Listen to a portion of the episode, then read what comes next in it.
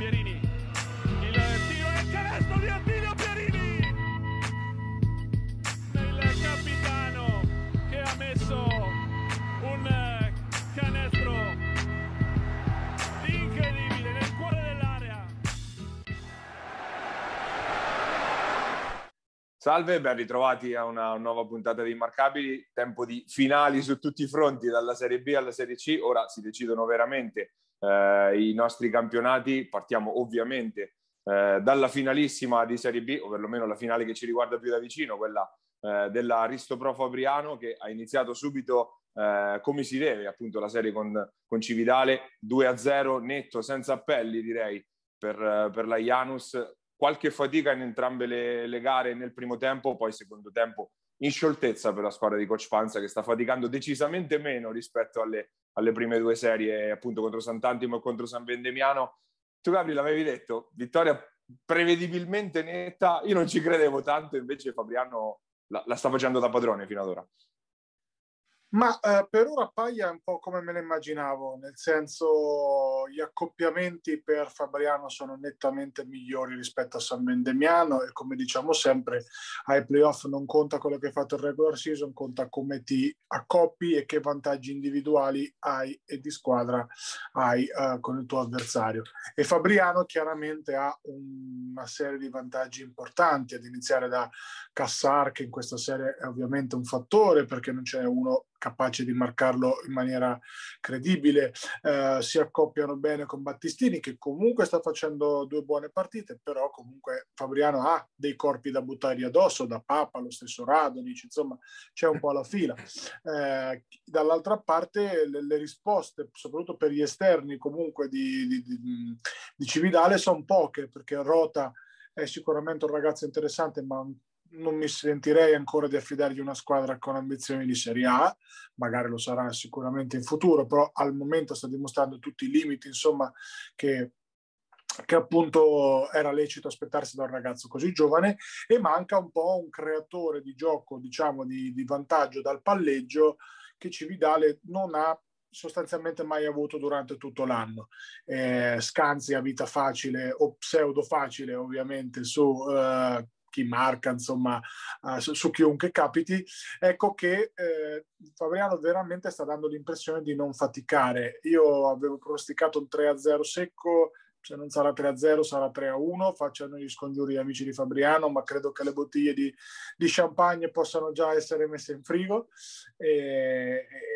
il, diciamo che appunto una serie completamente diversa anche per fisicità, per intensità rispetto a quella con San Bendemiano, che probabilmente era la squadra che più di tutti avrebbe mh, ah, messo e aveva il potenziale di mettere in difficoltà appunto questa Janus. Ma è proprio una questione di match-up non è una questione di schemi, di tattica, è proprio una questione di come è stato costruito il roster e come, come, si accoppiano reciprocamente. Una squadra ha vantaggi, eh, soprattutto a un Radonic che sembra anche passeggiare quasi in questa serie, cioè, sembra quasi essere veramente al 70% e, e di là oggettivamente i vantaggi a metà campo sono so, son pochi perché non c'è un post-up credibile, c'è un Battistini che deve fare un po' tutto dai rimbalzi, dal tiro piazzato, dall'uno contro uno fronte all'uno contro uno spalle, ma è troppo poco per una Janus che va a vele spiegate verso l'obiettivo stagionale. Sì, se non sarà 3-0 sarà 3-1, io resto convinto che comunque una, una, partita possa portarla via Cividale in casa, però è ovvio che per quello che si è visto fino ad ora e anche per quello che aveva fatto vedere lo scontro in stagione regolare, ci sono un paio di gradini di differenza tra queste due squadre, Fabiano lo sta rimarcando una volta di più, eh, trovando un enorme, ma non solo fisicamente, Kurt Cassar che ha fatto veramente il vuoto sotto canestro, specialmente in gara 2 dove ha messo 28 punti, ma veramente n- non sa cosa mettergli contro Pillastrini perché Battistini è un centro basso, diciamo, quindi è, un, è un più un papa che non un Cassar come tipologia di giocatore, ovviamente. Eh, Fattori potrebbe avere più corpo, ma non ha quella, eh, quella, quella, quella durezza per poter fare quel tipo di lavoro e quindi ecco che si aprono eh, le voragini sotto canestro. Paradossalmente, peraltro, Fabriano sta mettendo anche più energia di quella che dovrebbe avere invece Cividale, che tra l'altro ha chiuso prima la sua serie di, di semifinale. Fabriano che invece poteva essere svuotata da una serie invece super dispendiosa come quella con San Vendemiano, invece sembra che abbia fatto un ulteriore pieno da quella, da quella vittoria. Altra cosa che avevamo anticipato, no? che si poteva uscire in due maniere diametralmente opposte da, da, una serie del genere, o super carichi convinti che ormai sei immortale, oppure distrutti. Non avevo grossi dubbi che Fabriano mh, sarebbe stata più nella modalità immortale. Eh, anche Oinen, onestamente, che è l'unico che avrebbe un minimo di taglia fisica per stare con, con Cassaro, oggettivamente sta facendo una fatica Mm, bestiale, ma forse è l'unico corpo che gli possono buttare addosso. E, mm, e quindi mi aspetto magari una gara 3 leggermente diversa, appunto dove eh, Pillastrini magari appunto fa un utilizzo più, più esteso di, di, questo ragazzotto che comunque ha dimostrato di avere una buona mobilità anche di piedi in relazione al tonnellaggio. Però ripeto, sembra proprio una mm, come posso dire, una sgambata quasi, non dico di salute, però diciamo una partita diametralmente opposta, ma non mi aspettavo niente di diverso onestamente, perché comunque troppi i, i vantaggi di Fabriano, si è rivisto anche un discreto Paolin, comunque chiaramente con meno pressione di squadra addosso, anche lui che vive di, di, no, di appunto di, insomma, di fiducia sul suo proprio tiro si è rivisto a, a, livelli discreti, chiaramente ancora non secondo me accettabile, ancora molto al di sotto del par, però comunque in ripresa e credo che appunto onestamente Cividale non abbia mezza possibilità di, di ribaltare questa serie per quello che si è visto nelle due gare, ma ripeto, proprio per il materiale umano che ha. Io lo, lo, dico sempre, questa Cividale secondo me è già andata un pochettino oltre il reale valore, perché è vero che magari il regular season ha fatto seconda, quel che vogliamo, però poi ai playoff che rivela i, i reali valori, questa Cividale onestamente sapevano anche loro che mancava qualcosina per poter competere, penso sia, sia, evidente. Non credo che neanche il progetto di Cividale sia di salire subito, ma insomma, tre, Pilastrini credo abbia triennale, quindi penso nel, nell'arco dei tre anni. E quindi in bocca al lupo Fabriano, speriamo di ritrovarci settimana prossima a celebrare una, una promozione che sarebbe quanto di più meritato probabilmente eh, per, per, le mille vicissitudini, insomma, eh, abbiamo visto e poi scriveremo quel famoso libro sulla stagione di Fabriano che ovviamente ne ha viste di, di cotte e di crude. Cividale ehm, sì, è andato un po' oltre le, le, previsioni, ha buttato fuori Taranto in semifinale e quello è stata for- forse la, la vera sorpresa della sua, eh, della sua, stagione. Ricordiamo pure che eh, la Gesteco arriva comunque alla serie finale senza due pedine perché ha perso strada, strada facendo vigori e quello poteva essere un corpo da mettere contro Cassar eh, effettivamente e poi anche Alessandro Cassese che sugli esterni può comunque dare un po' di imprevedibilità, non caricare troppo le spalle di un Adrian Chiera che dopo la super serie con Taranto è ripiombato un po' in quel limbo, in cui è stata un po' tutta la stagione di eh, alti e bassi anche all'interno della stessa partita, buonissimo in gara 1, praticamente assente in gara 2 anche in questa serie. È una stagione anche la sua, un po' al di sotto, secondo me, delle, delle aspettative di quello che, che, era lecito aspettarsi da lui. Cassese, però, sai, non è, è un altro Mm, che non crea dal palleggio, quindi è più un finalizzatore, manca un creatore di gioco, non può essere rota ai playoff, assolutamente. Serve Tassinari per rimanere nella serie precedente, no? uno che prende vantaggio dal palleggio se non hai vantaggio in post-up.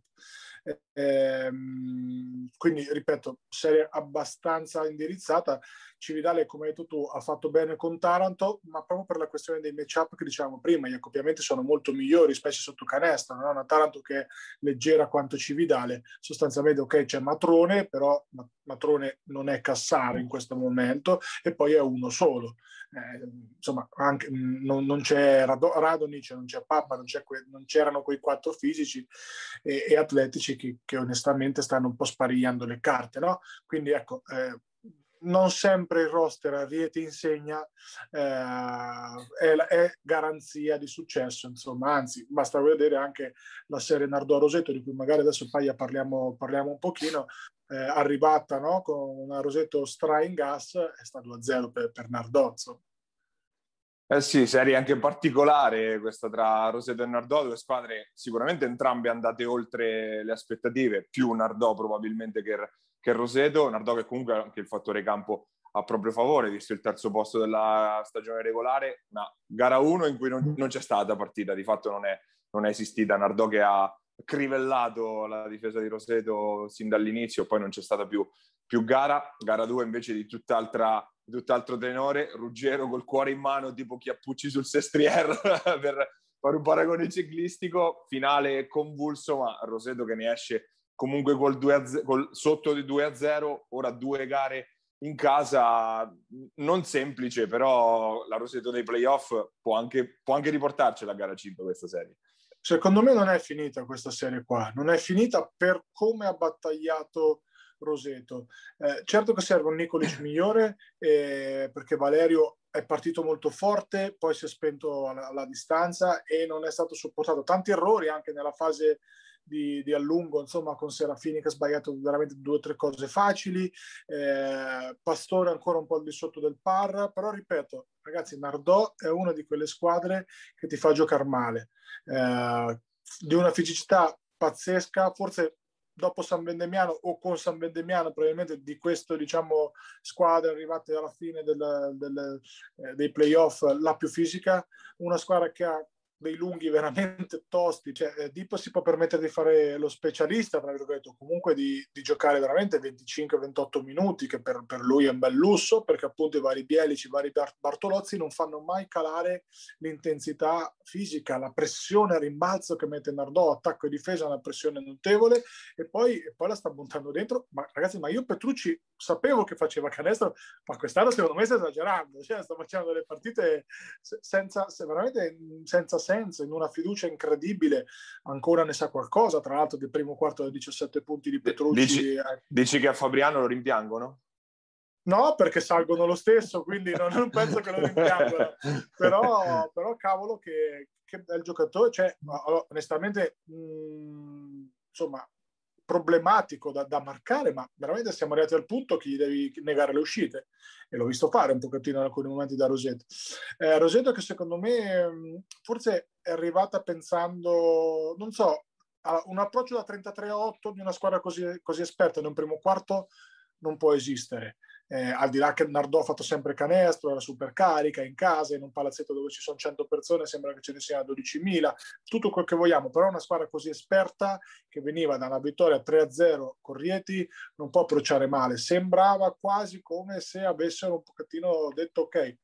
adesso ci divertiamo, eh, ma di là sono cattivi, Coviello che giocatore è? Coviello sta facendo una serie di playoff a coronamento di una stagione regolare di altissimo livello. L'avevamo detto anche qui che sarebbe stato un X Factor per Nardò perché è un giocatore di una fisicità, di un'intensità, eh, può giocare nel 3, può giocare nel 4, ti permette di abbassare il quintetto. Cioè, una squadra costruita anche bene. Un altro che mi ha impressionato molto è Burini,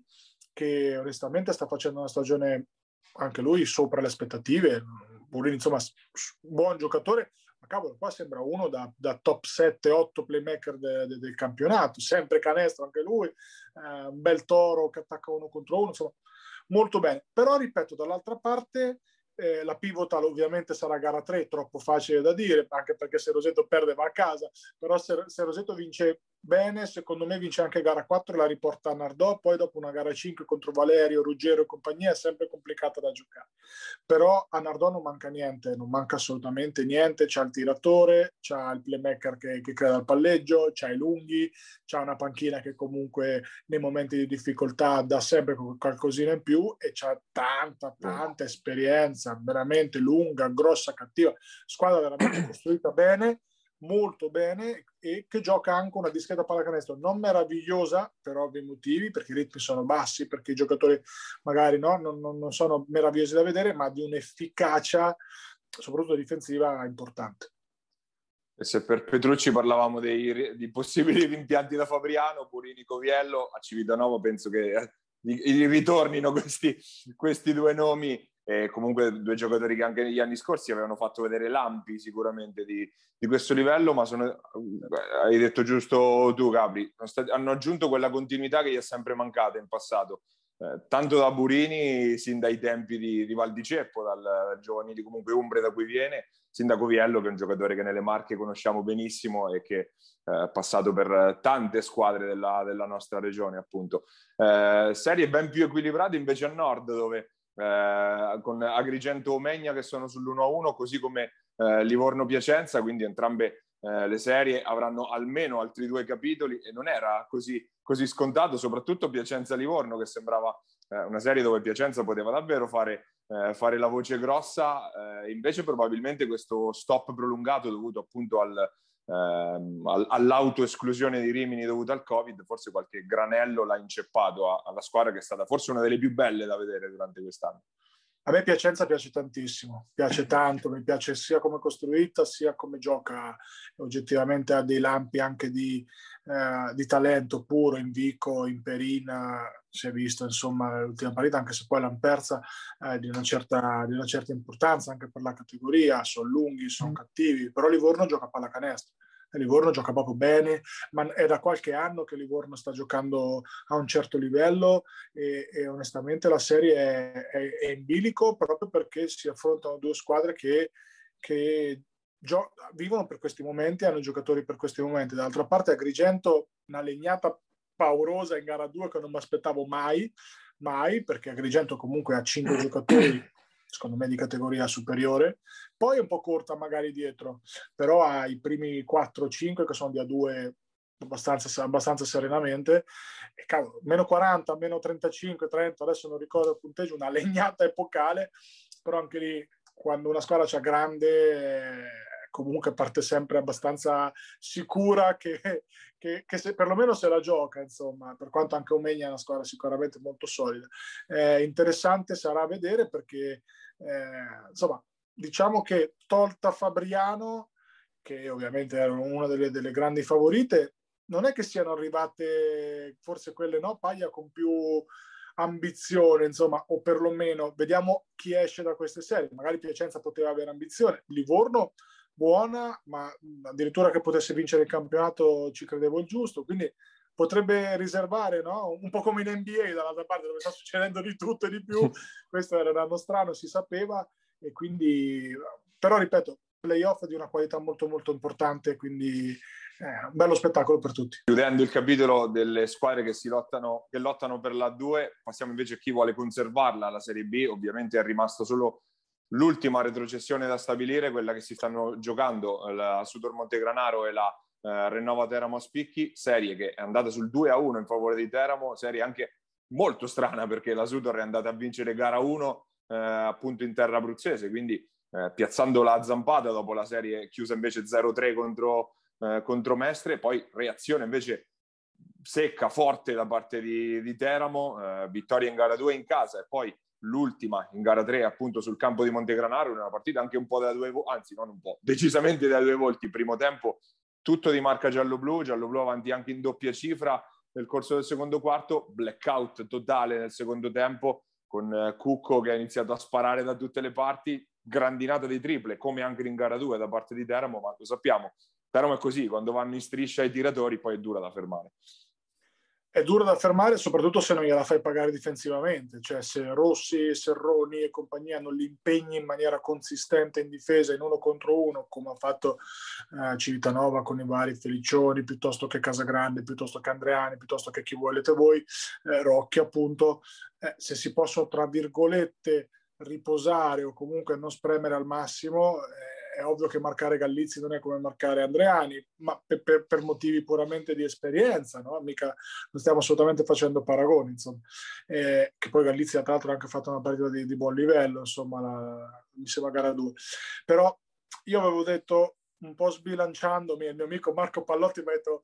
dopo gara 1, mi ha detto occhio che ti vengono a cercare da Montegranaro, mi ha detto che secondo me a, a, a livello di, di, roster ci sono 20 punti e più o meno si stanno vedendo, ma, ma proprio cioè non è un voler mancare di rispetto a nessuno, è proprio che anche sia per costi, ovviamente, per investimenti, che proprio per talento, eh, Teramo ha nelle mani una ventina di punti. Poi bisogna cacciarli fuori tutte le partite, sono d'accordo, e nelle ultime due sono riusciti,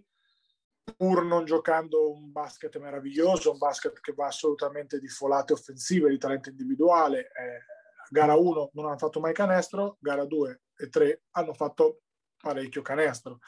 E sai,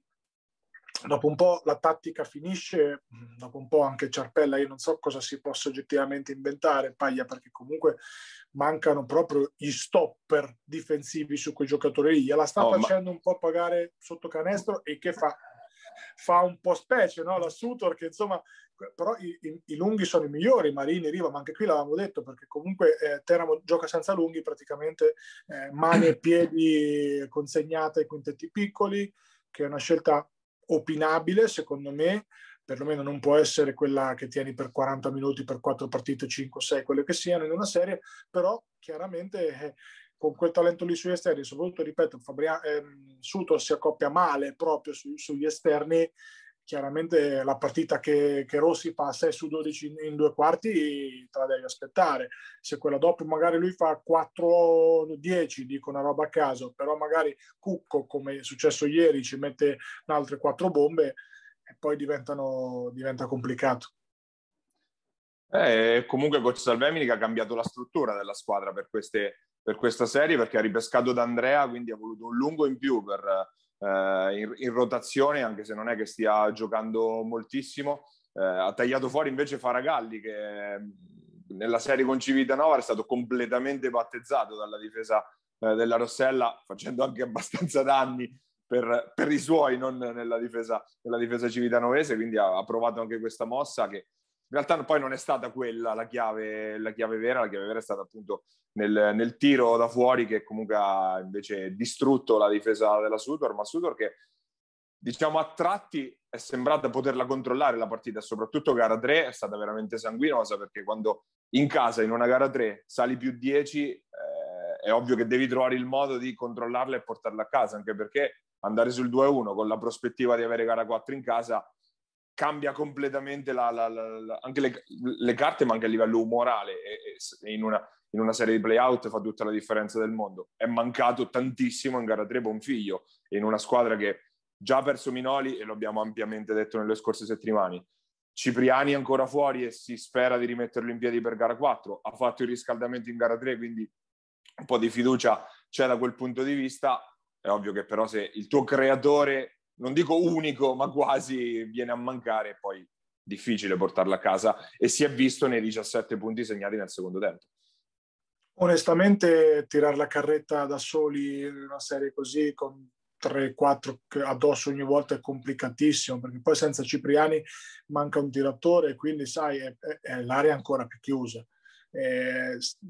ci vuole la lucidità, ma serve che qualcuno faccia uno step in più, come dici tu, nella gestione di un, di un, vantaggio di 10 punti, di andare a prendere il fallo, andare a fermare il cronometro, eh, appunto con un fallo piuttosto che con un, uh, due tiri liberi, uh, rubare qua e là quel rimbalzo in più. E purtroppo all'assunto manca questo, ma è normale che sia così perché, specie negli esterni, eh, l'esperienza è quella che è parliamo che il capitano è un ragazzo del 99 che fino a due anni fa, tre anni fa giocava a Serie D, quindi è normale che non si possa e, pretendere... E in, gara, e in gara 2 fammi sottolineare le quattro bombe di Peppe Angellotti. Cioè, capisci, no? Parliamo che con il bene tantissimo che vogliamo a Peppe, perché insomma è, è nei nostri cuori, però da una parte c'è Serroni, dall'altra c'è Peppe, che con tutto, ripeto, con massimo rispetto per Peppe, tanto non mi posso permettere, insomma, sicuramente non sono lo stesso tipo di giocatori, no? ma, ma, è normale che sia così. Adesso bisogna che qualcuno diventi grande in fretta, eh, un Gallizzi di turno bisogna che tolga un po' di pressione dal, da, da Bonfiglio, che non può essere l'unico a creare palle in mano, però onestamente il tempo è veramente, veramente poco, è, è complicatissima per la Sutor, che per carità gli alibi ce l'ha, perché onestamente tra Covid, tra infortuni di Cipriani, gli alibi ce li hai, probabilmente la stagione quando dovesse finire con una retrocessione, poi ci sarà da vedere se accetteranno di fare la Gold o se vorranno ripescare in Serie B, questo è, non lo sappiamo. Chiaro che c'è delusione, ma onestamente un po' di alibi eh, bisogna darglieli. Detto ciò, speriamo che possano riportarla perlomeno a gara 5 e poi giocarsela e ovviamente inizia a muoversi anche il mercato, soprattutto per quanto riguarda eh, le panchine, perché ovviamente si parte da lì. Eh, la prima e unica al momento ufficialità è quella che ha dato la Golden Gas Senigallia, con, eh, che si è separata da coach Gabriele Rumi, Ruini. A quanto pare ehm, Ruini non sarebbe voluto rimanere nella, nel ruolo di vice, quindi avrebbe voluto giustamente, anche dopo l'esperienza di quest'anno, restare come, come capo allenatore. Divergenza su questa su questa opinione con la società che ha scelto appunto di, eh, quindi di eh, cambiare appunto in, in, panchina tante già le voci che girano, magari anche il ritorno di Coach Foglietti, visto che ci aveva detto qualche settimana fa, si è, ha, ha, ha, appianato le divergenze con il presidente Moroni. Che ne pensi tu, Gabi, di questa, questa situazione? Che ci starebbe, che, che sarebbe una scelta giusta, nel senso che un tornare sulle proprie posizioni spesso è segno di intelligenza da ambo le parti, specie se un rapporto che comunque ha funzionato perché negli anni, nei due o tre anni di foglietti a Senigallia comunque il record era più, più che positivo. Eh, c'è da capire un pochettino che ambizioni avrà Senigallia, perché col Bramante che non, va, che non è andata su, intanto si sono levati un bel virgolette problema. È ovvio che non è un problema diretto, chiaramente ci mancherebbe, però diciamo che resta l'unica squadra di Serie B tra Pesaro e Ancona e quindi magari no, è ancora un anno di, di pesca uh, nel vasto territorio pesarese per Senigallia eh, ci sta, perché magari con un Bramante in più, più vicino, eh, sarebbe stata un pochettino più problematica. Quindi innanzitutto vediamo che ambizioni avranno, ma mh, spero, credo che avranno le stesse ambizioni, forse anche qualcosina in più. Eh, vediamo chi metteranno in panchina, però ripeto, Senigallia è una società talmente solida, talmente ormai consolidata che sanno bene quello che devono fare, sanno bene che qualsiasi scelta faranno sicuramente sarà una scelta ponderata. Non mi sento di dar colpe a, a nessuno, nel senso che se Gaga giustamente nella sua testa si senta capo allenatore, d'altronde comunque ha fatto bene in una piccola parte di stagione, poi va sempre parametrato l'effetto no, cambio allenatore, eccetera, eccetera, eh, ci sta che abbia chiesto di restare, come ci sta che magari la, la, la Golden Gas voglia andare su, su, un altro profilo, è il mercato e va più che bene così e quindi è, sono entrambe scelte molto rispettabili. No? Paia impazza il Totonomi, non c'è solo, solo Foglia, Uh, si è parlato di, dell'interesse per, per, Ciarpella, che comunque potrebbe essere uno de, dei candidati, anche se in questo momento Ciarpi ha, ha ben altri problemi a, a, cui pensare è chiaro che prima Civitanova ci deve dire se tiene foglia o no, ah, perché comunque anche lì se, se, lo, sarebbe guadagnato no? il, il, il, posto, la riconferma più che meritatamente. Però dipende da che cosa vuol, vuol fare Civitanova. Ci sono dei profili sicuramente interessanti che, che, che possono essere anche local, locali, diciamo. Eh, qualcuno ha detto Contigiani e Cagnazzo, non l'ho detto io, eh, che possono essere comunque interessanti per una panchina come, come Civitanova e che, che, potrebbero anche aprire un nuovo, un nuovo corso, insomma, però anche qui prima c'è da capire che cosa farà la Rossella. Da Ancona ancora tutto tace, ehm, si mormora che ci potrebbero essere dei cambi importanti, che, che, ci sia un cavallo di ritorno importante per, per Piero Cohen. Anche qui qualche dubbio ce l'ho perché bisogna poi fare delle scelte in termini di roster se arriva uno come, come Piero, se torna uno come Piero. Però vediamo Vacirca che comunque mh, sembra aver acquistato, secondo me anche in maniera cioè, ci può stare come scelta aver acquistato la, la, la, plenipotenzialità, non so se si dice così, ma passatemi il termine, eh, vediamo che cosa decideranno, vediamo il campetto che cosa farà, è un'estate importante in cui il campetto ora non c'è più il Covid, deve fare tutte le cose fatte bene. Riportate Panzini a casa. Messaggio che mandiamo ogni settimana. Eh, esatto. Ovviamente Ancona però parte innanzitutto dalla posizione di Raiola, che, eh, sul quale ci sarebbe l'interesse di Salerno, anche a Iesi grandi manovre, perché non è per nulla scontato che Ghizzinardi eh, possa restare e anche quello potrebbe essere un profilo da accostare eh, ad Ancona, ma anche lì Cohen aleggia, visto che comunque eh, sull'asse Ancona-Iesi aleggia sempre, no? figura di, eh, di Piero. Eh, vedremo comunque nelle prossime settimane, da quel punto di vista sicuramente avremo, avremo, delle novità. Chiudiamo la lunga parentesi dedicata alla Serie B e spostandoci in Serie C, dove anche qui siamo arrivati al dunque. Partiamo con il grande sconfitto purtroppo di, questa, di questo primo rush finale, ovvero coach del, il coach del Bramante Pesaro, Max Nicolini. Andiamo ad ascoltarlo.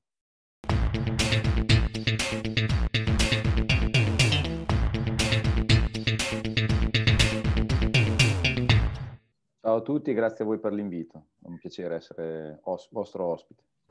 È terminata da qualche giorno la, la vostra stagione, una stagione che comunque avete chiuso in, nonostante tutto in vetta alla classifica, 12 vittorie e 3 sconfitte, pari merito con Pescara che comunque va alla finale appunto per, eh, per il computo di scontri diretti. Eh, dicevamo appunto tre sconfitte soltanto in questa stagione, qual è quella che lascia un po' più di rammarico, visto che alla fine ne è mancata una sostanzialmente per, per esserci voi al posto di Pescara?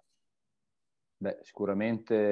il derby perso col Pisaurum ha avuto un peso specifico sulla classifica importante, perché per quanto sia avremmo mantenuto il fattore campo nella, nella terza partita con Pescara e credo che il fattore campo, per quanto non ci sia il pubblico né a Pesaro né a Pescara, però la conoscenza del, dei propri riferimenti per i giocatori credo che sia un fattore importante e quindi così come per Pescara penso che giocare in casa la, la, la, la gara decisiva con noi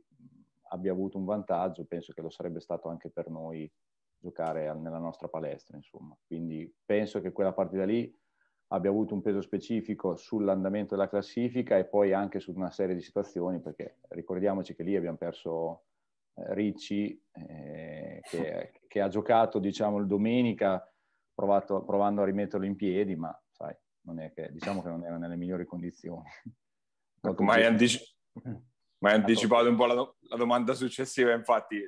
ehm, seguendo più o meno quasi tutte le partite da, del, della vostra stagione, si è notato in maniera evidente un calo nella seconda parte della, del vostro cammino, coinciso forse anche un po' con l'infortunio di Ricci, ma penso anche alle, alle condizioni di Gnaccarini. Ti, ti, ci rivedi un po' in questo, in questo, calo insomma, che si è visto della squadra? Allora, il calo della squadra è stato abbastanza chiaro ed evidente. Eh, e, e, e l'assenza del, di Gnacca, di, di, Marco e anche di Matteo hanno, hanno, inciso tantissimo perché non è solo quello che fanno in partita che ha un valore aggiunto importante, ma anche quello che era durante la settimana.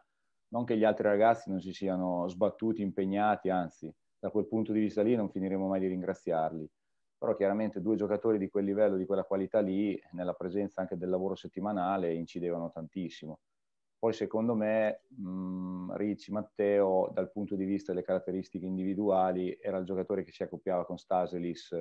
di Pescara in maniera, in maniera insomma, rilevante, tanto è vero che nella gara dell'andata l'aveva messo in difficoltà.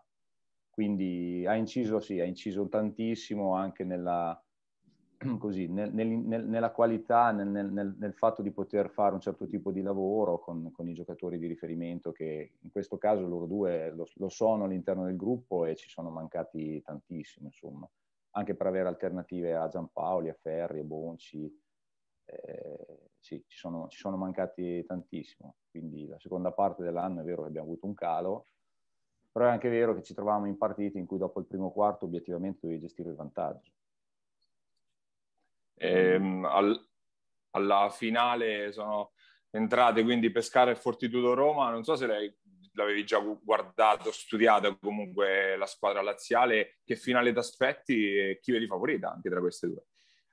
Ho guardato così, un po' in maniera superficiale, non approfondita. Mi hanno, mi hanno messo impressione come, come, struttura del roster, però eh, a mio modo di vedere Pescara, poi Stefano magari farà tutti i discongiuri del caso, eh, Pescara mi sembra attrezzata per reggere assolutamente il confronto. Domenica, ripeto, che hanno, mi hanno fatto una grandissima impressione. Ho trovato una squadra molto pronta dal punto di vista atletico, e dal punto di vista dell'organizzazione tecnica, cioè, lo sapevamo già perché comunque sono allenati da un professionista e tutti i giocatori sono professionisti, quindi eh, sono molto preparati sia dal punto di vista tecnico che tattico. E quindi credo che sarà una, una bella sfida dove Pescara io credo che possa giocarsi tranquillamente le proprie carte. Poi dopo, ripeto, non conoscendo in maniera proprio approfondita Fortitudo Roma, non voglio dire che è favorito uno o l'altro. Sarà un, bella, un bello scontro, perché mi sembrano due roster belli, belli, carichi, belli sostanziosi, sia dal punto di vista tecnico che, che, che fisico. Ecco. Gabri.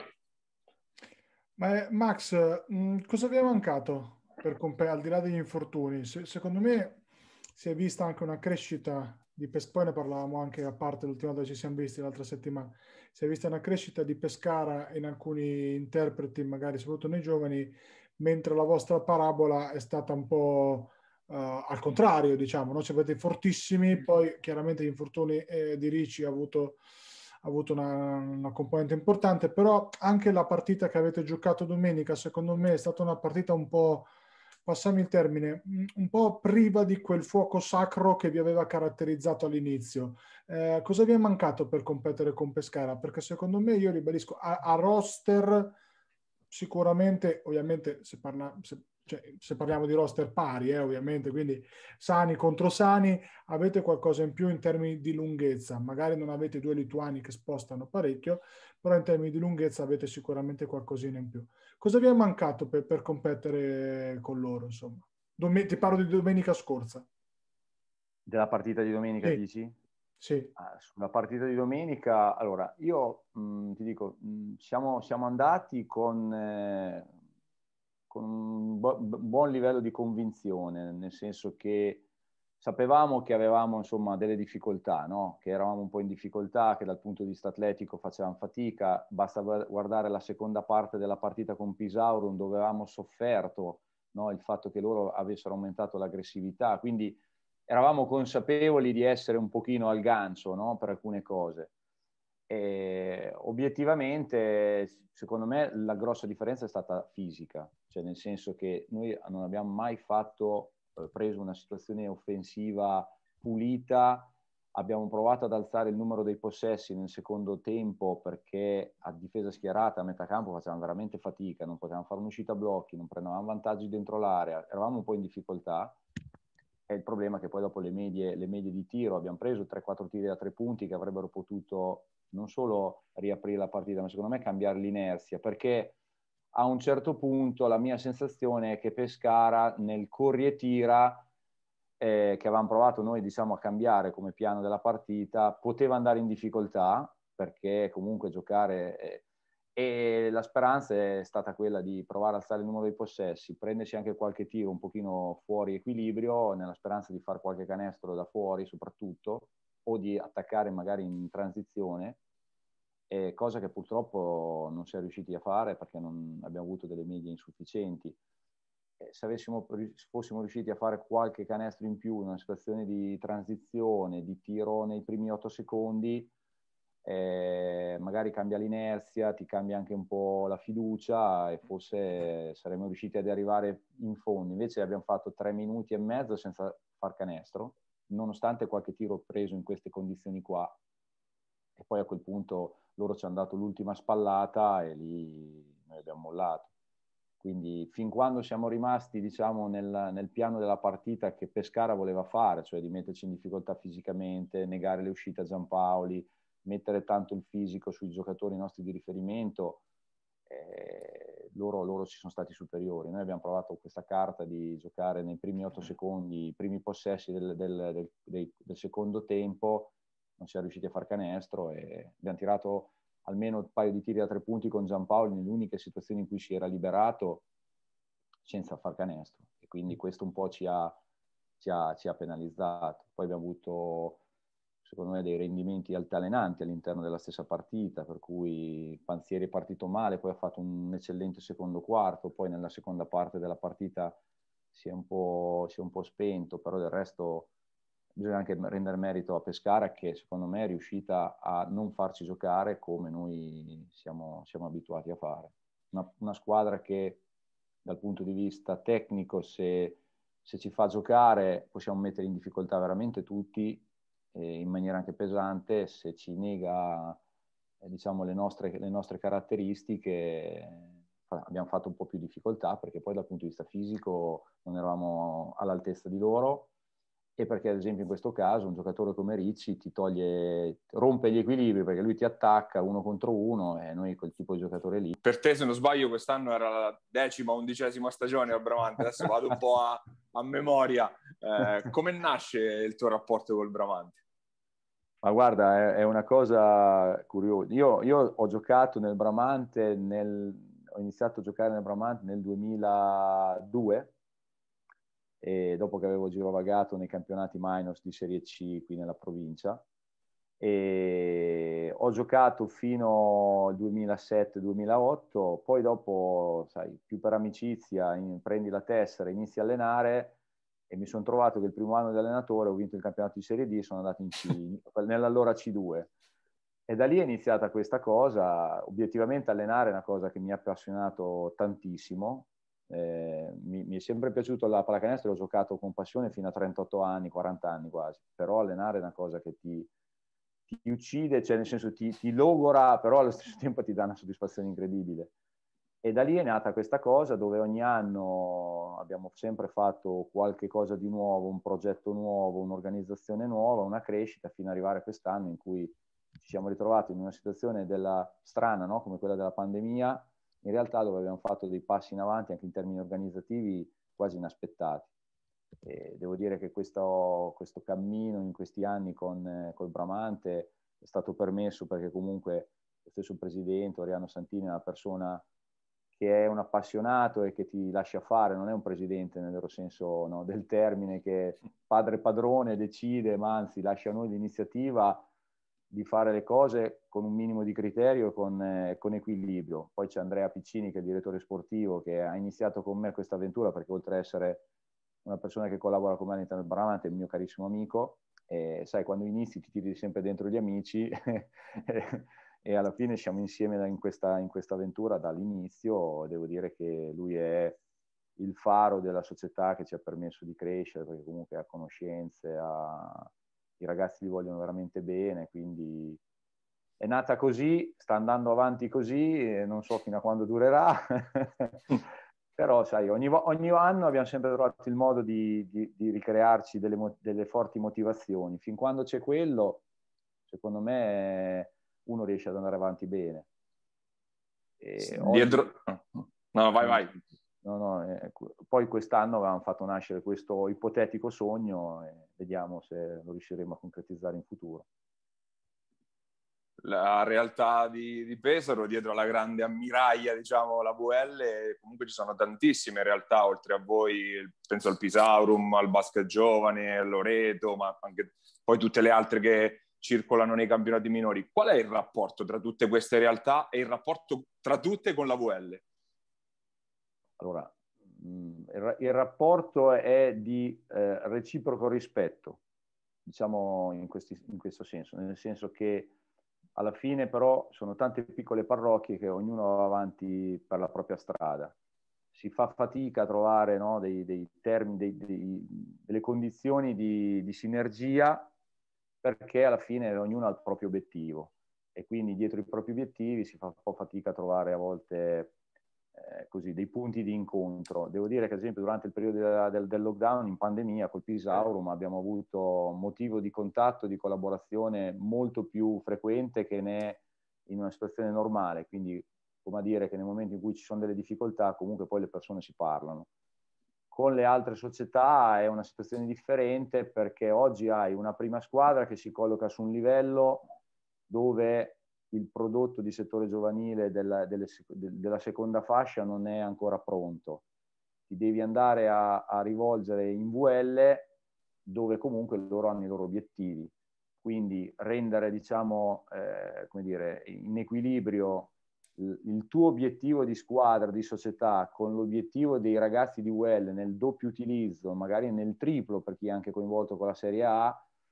eh, abbiamo visto che a questo livello comincia ad essere un po' difficile da sostenere. Fin quando facevi la C-Silver, dove comunque avevi obiettivi di mantenimento della categoria, non eri fra le prime squadre, ti potevi permettere che ti arrivassero i ragazzi di doppio utilizzo il giovedì o il venerdì a fare l'allenamento per poi farli giocare il sabato, Oggi questa cosa qui non è più sostenibile.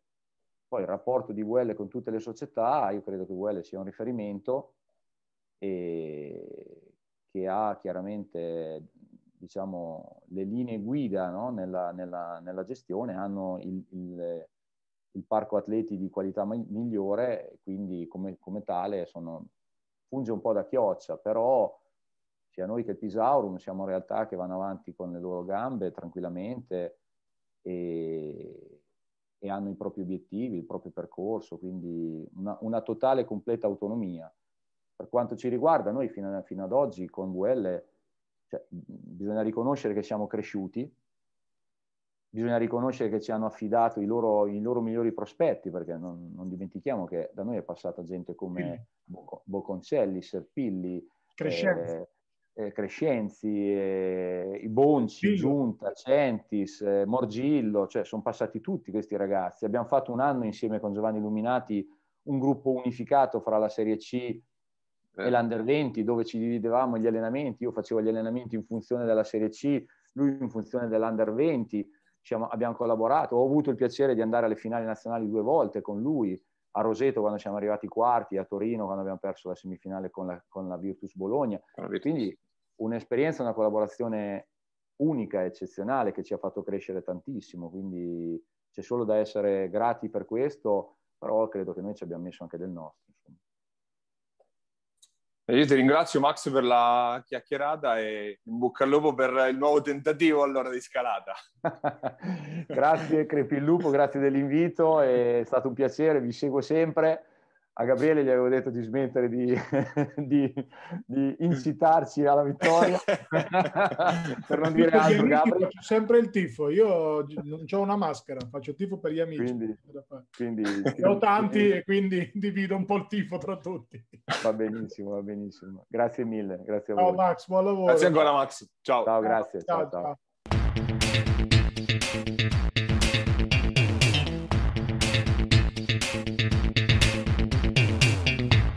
Coach Nicolini, eh, che ringraziamo per essere stato nostro ospite questa settimana. Ovviamente per ora facciamo un passo avanti rispetto eh, appunto al cammino del Bramante perché eh, inizia proprio questa sera, giovedì sera, eh, la serie finale tra eh, il Pescara Basket e la Fortitudo Roma. In palio c'è eh, la, la, promozione in Serie B, chi perde però non ha non è ancora spacciata perché comunque avrà un'ulteriore occasione con gli spareggi tra, tra le perdenti diciamo delle, di alcuni altri gironi in giro per l'Italia. Pescara che appunto dopo la,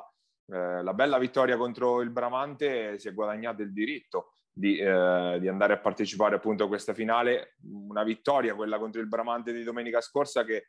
eh, pur se il punteggio non l'ha detto, però Pescara, Pescara sempre, eh, ha dato sempre l'impressione di averla in mano, no? anche nei momenti in cui il Bramante ha messo un paio di volte la testa avanti, l'impressione che si aveva è che Pescara quando poi avrebbe dato l'accelerata, sarebbe scappata via. È successo effettivamente alla metà del terzo quarto più o meno, no? c'è stata quella,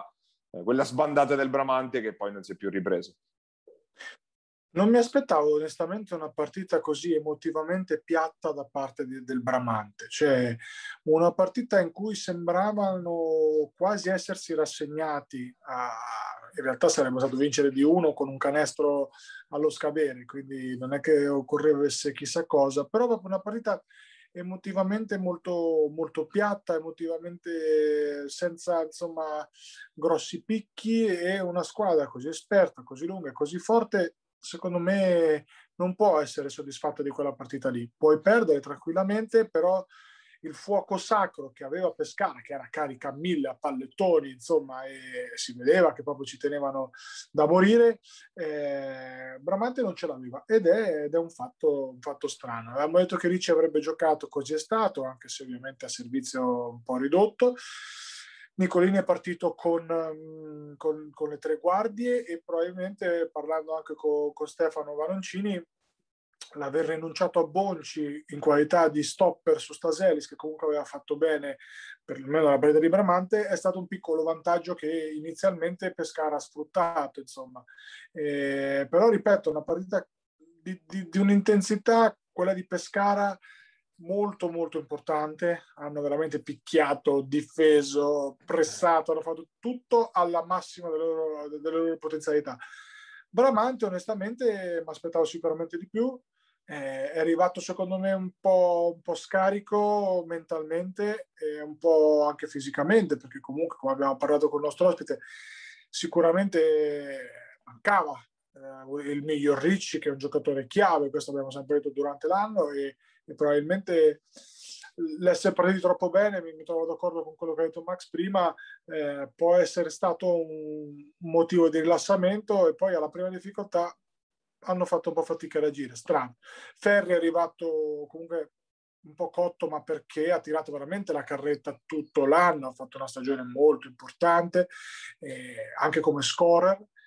non era, non era così automatico che lo facesse. E poi, sai, una volta che comunque Giampaoli neghi le uscite e, praticamente non gli lasci mai spazio per tirare,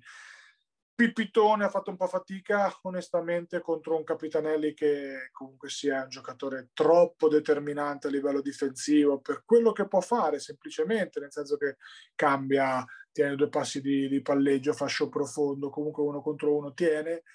una grandissima qualità di grosso che secondo me dimostra che si può giocare a alto livello in Serie C Gold anche senza tirare, se uno ha il QI cestistico e la taglia fisica che ha lui, difensivamente molto importante i due lituani l'hanno vinta facendo canestro e alla fine Pescara va meritatamente, secondo me, per quello che si è visto perlomeno nella seconda parte, a giocarsi una promozione che facciano gli scongiuri amici di Pescara. Stefano, tifiamo per te dal primo giorno e lo sai, io credo abbiano tutte le potenzialità, se non con la Fortitudo Roma, che comunque è una squadra tosta nei, nei concentramenti. Sono da valutare alcuni elementi sicuramente nella serie con Roma in primis il fatto che il girone laziale sia finito ormai da diverse settimane, quindi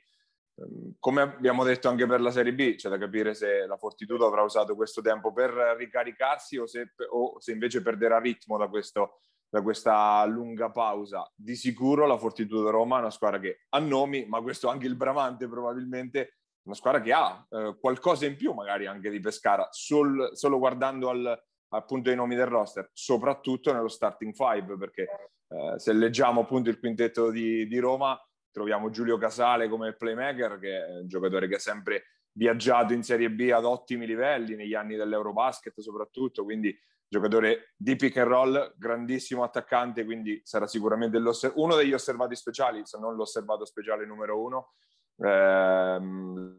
gli altri due esterni sono il tiratore Carità, visto anche a Porto Sant'Elpidio, e Mattia Melchiorri, giocatore anche lui con parecchia esperienza in Serie B, anche un anno da under a Riatina 2, quindi altro giocatore col pedigree giusto, e poi sotto canestro. Due fenomeni perché parliamo di, eh, di Bonessio, che è un giocatore che non ha bisogno di presentazioni, visto anche agli Iesi Recanati dalle nostre parti, una carriera in, in, A2 e che quest'anno praticamente fa, fa da contorno e poi sotto canestro c'è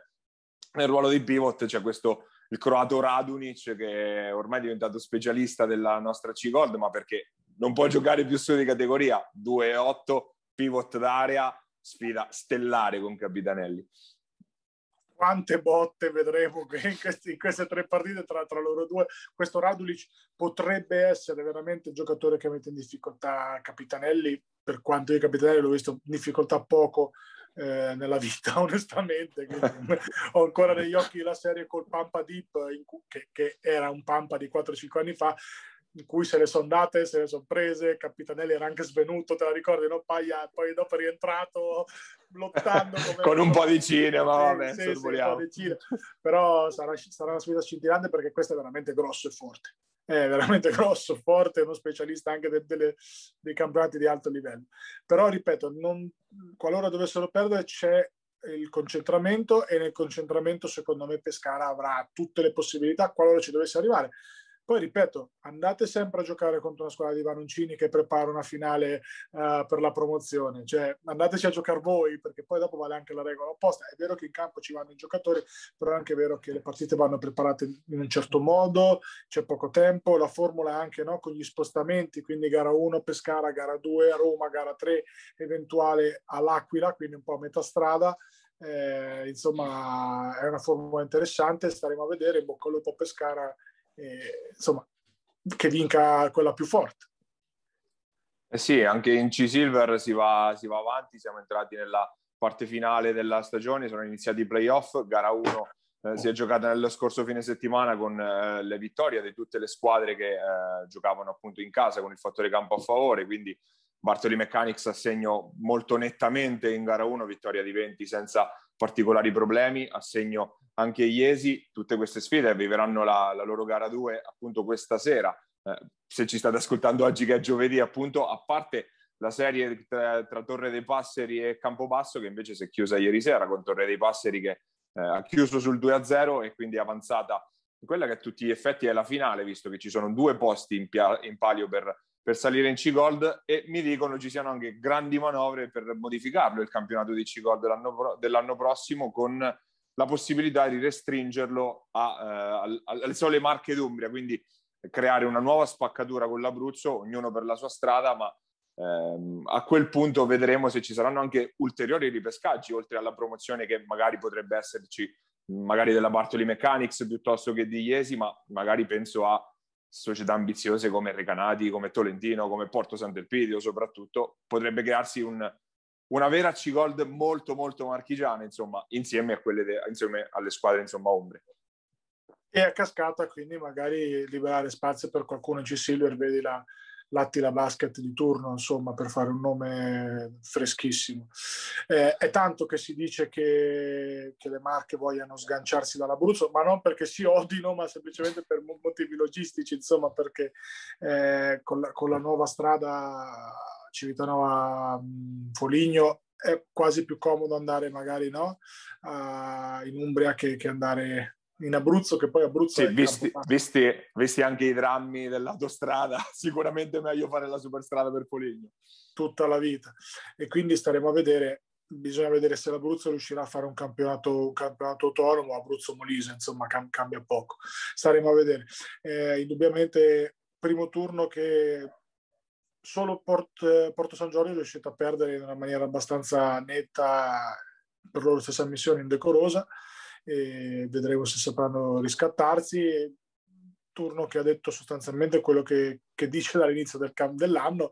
che le, le, nostre vincono, le altre perdono e vedremo il prossimo turno le, di finale quando magari inizierà ad arrivare anche no, un po' di pressione, però ripeto, i valori sono talmente tanto definiti che oggettivamente sarei sorpreso che facciano i scongiuri sempre gli amici di MBA non dovessero andare su loro. Ecco, più dubbi magari nel, nel, nella seconda nella seconda promossa. Eh sì, intanto si muove però anche qualche primo rumorino di mercato, anche se ovviamente la Serie C è ovviamente più indietro eh, rispetto alla Serie B. E già la Serie B è veramente all'inizio di questa, di questa fase, grandi manovre soprattutto a Montemarciano dove eh, si era parlato, dove già c'era stato il cambio in corsa con l'arrivo di, eh, di Rinolfi appunto sulla panchina, dovrebbe cambiare ulteriormente un'altra volta appunto la, eh, appunto la guida tecnica della, della squadra di Montemarciano. Il nome insistente è quello di Valli, ma è un, un altro dei nomi che aleggia sempre in queste situazioni. Spoiler, eh, in caso, insomma, carta abbastanza coperta a Montemarciano, ma fino a un certo punto si è parlato anche del, di un ragazzo di Fano del 90, Luca De Ales, che potrebbe essere eh, un candidato, secondo me. Montemarciano ambiziosa resterà, c'è da capire se lavorerà con i giovani, c'è da capire quali giovani poi faranno parte del progetto, quali senior, sicuramente si ripartirà dai Savelli, questo mi sembra abbastanza evidente, è ovvio che la problematica eventualmente Montemarciano ce l'avrà sotto canestro, ma è una problematica che nelle dalle nostre parti avranno più o meno tutti, perché i lunghi paia sono estinti, quindi un po' come, come i panda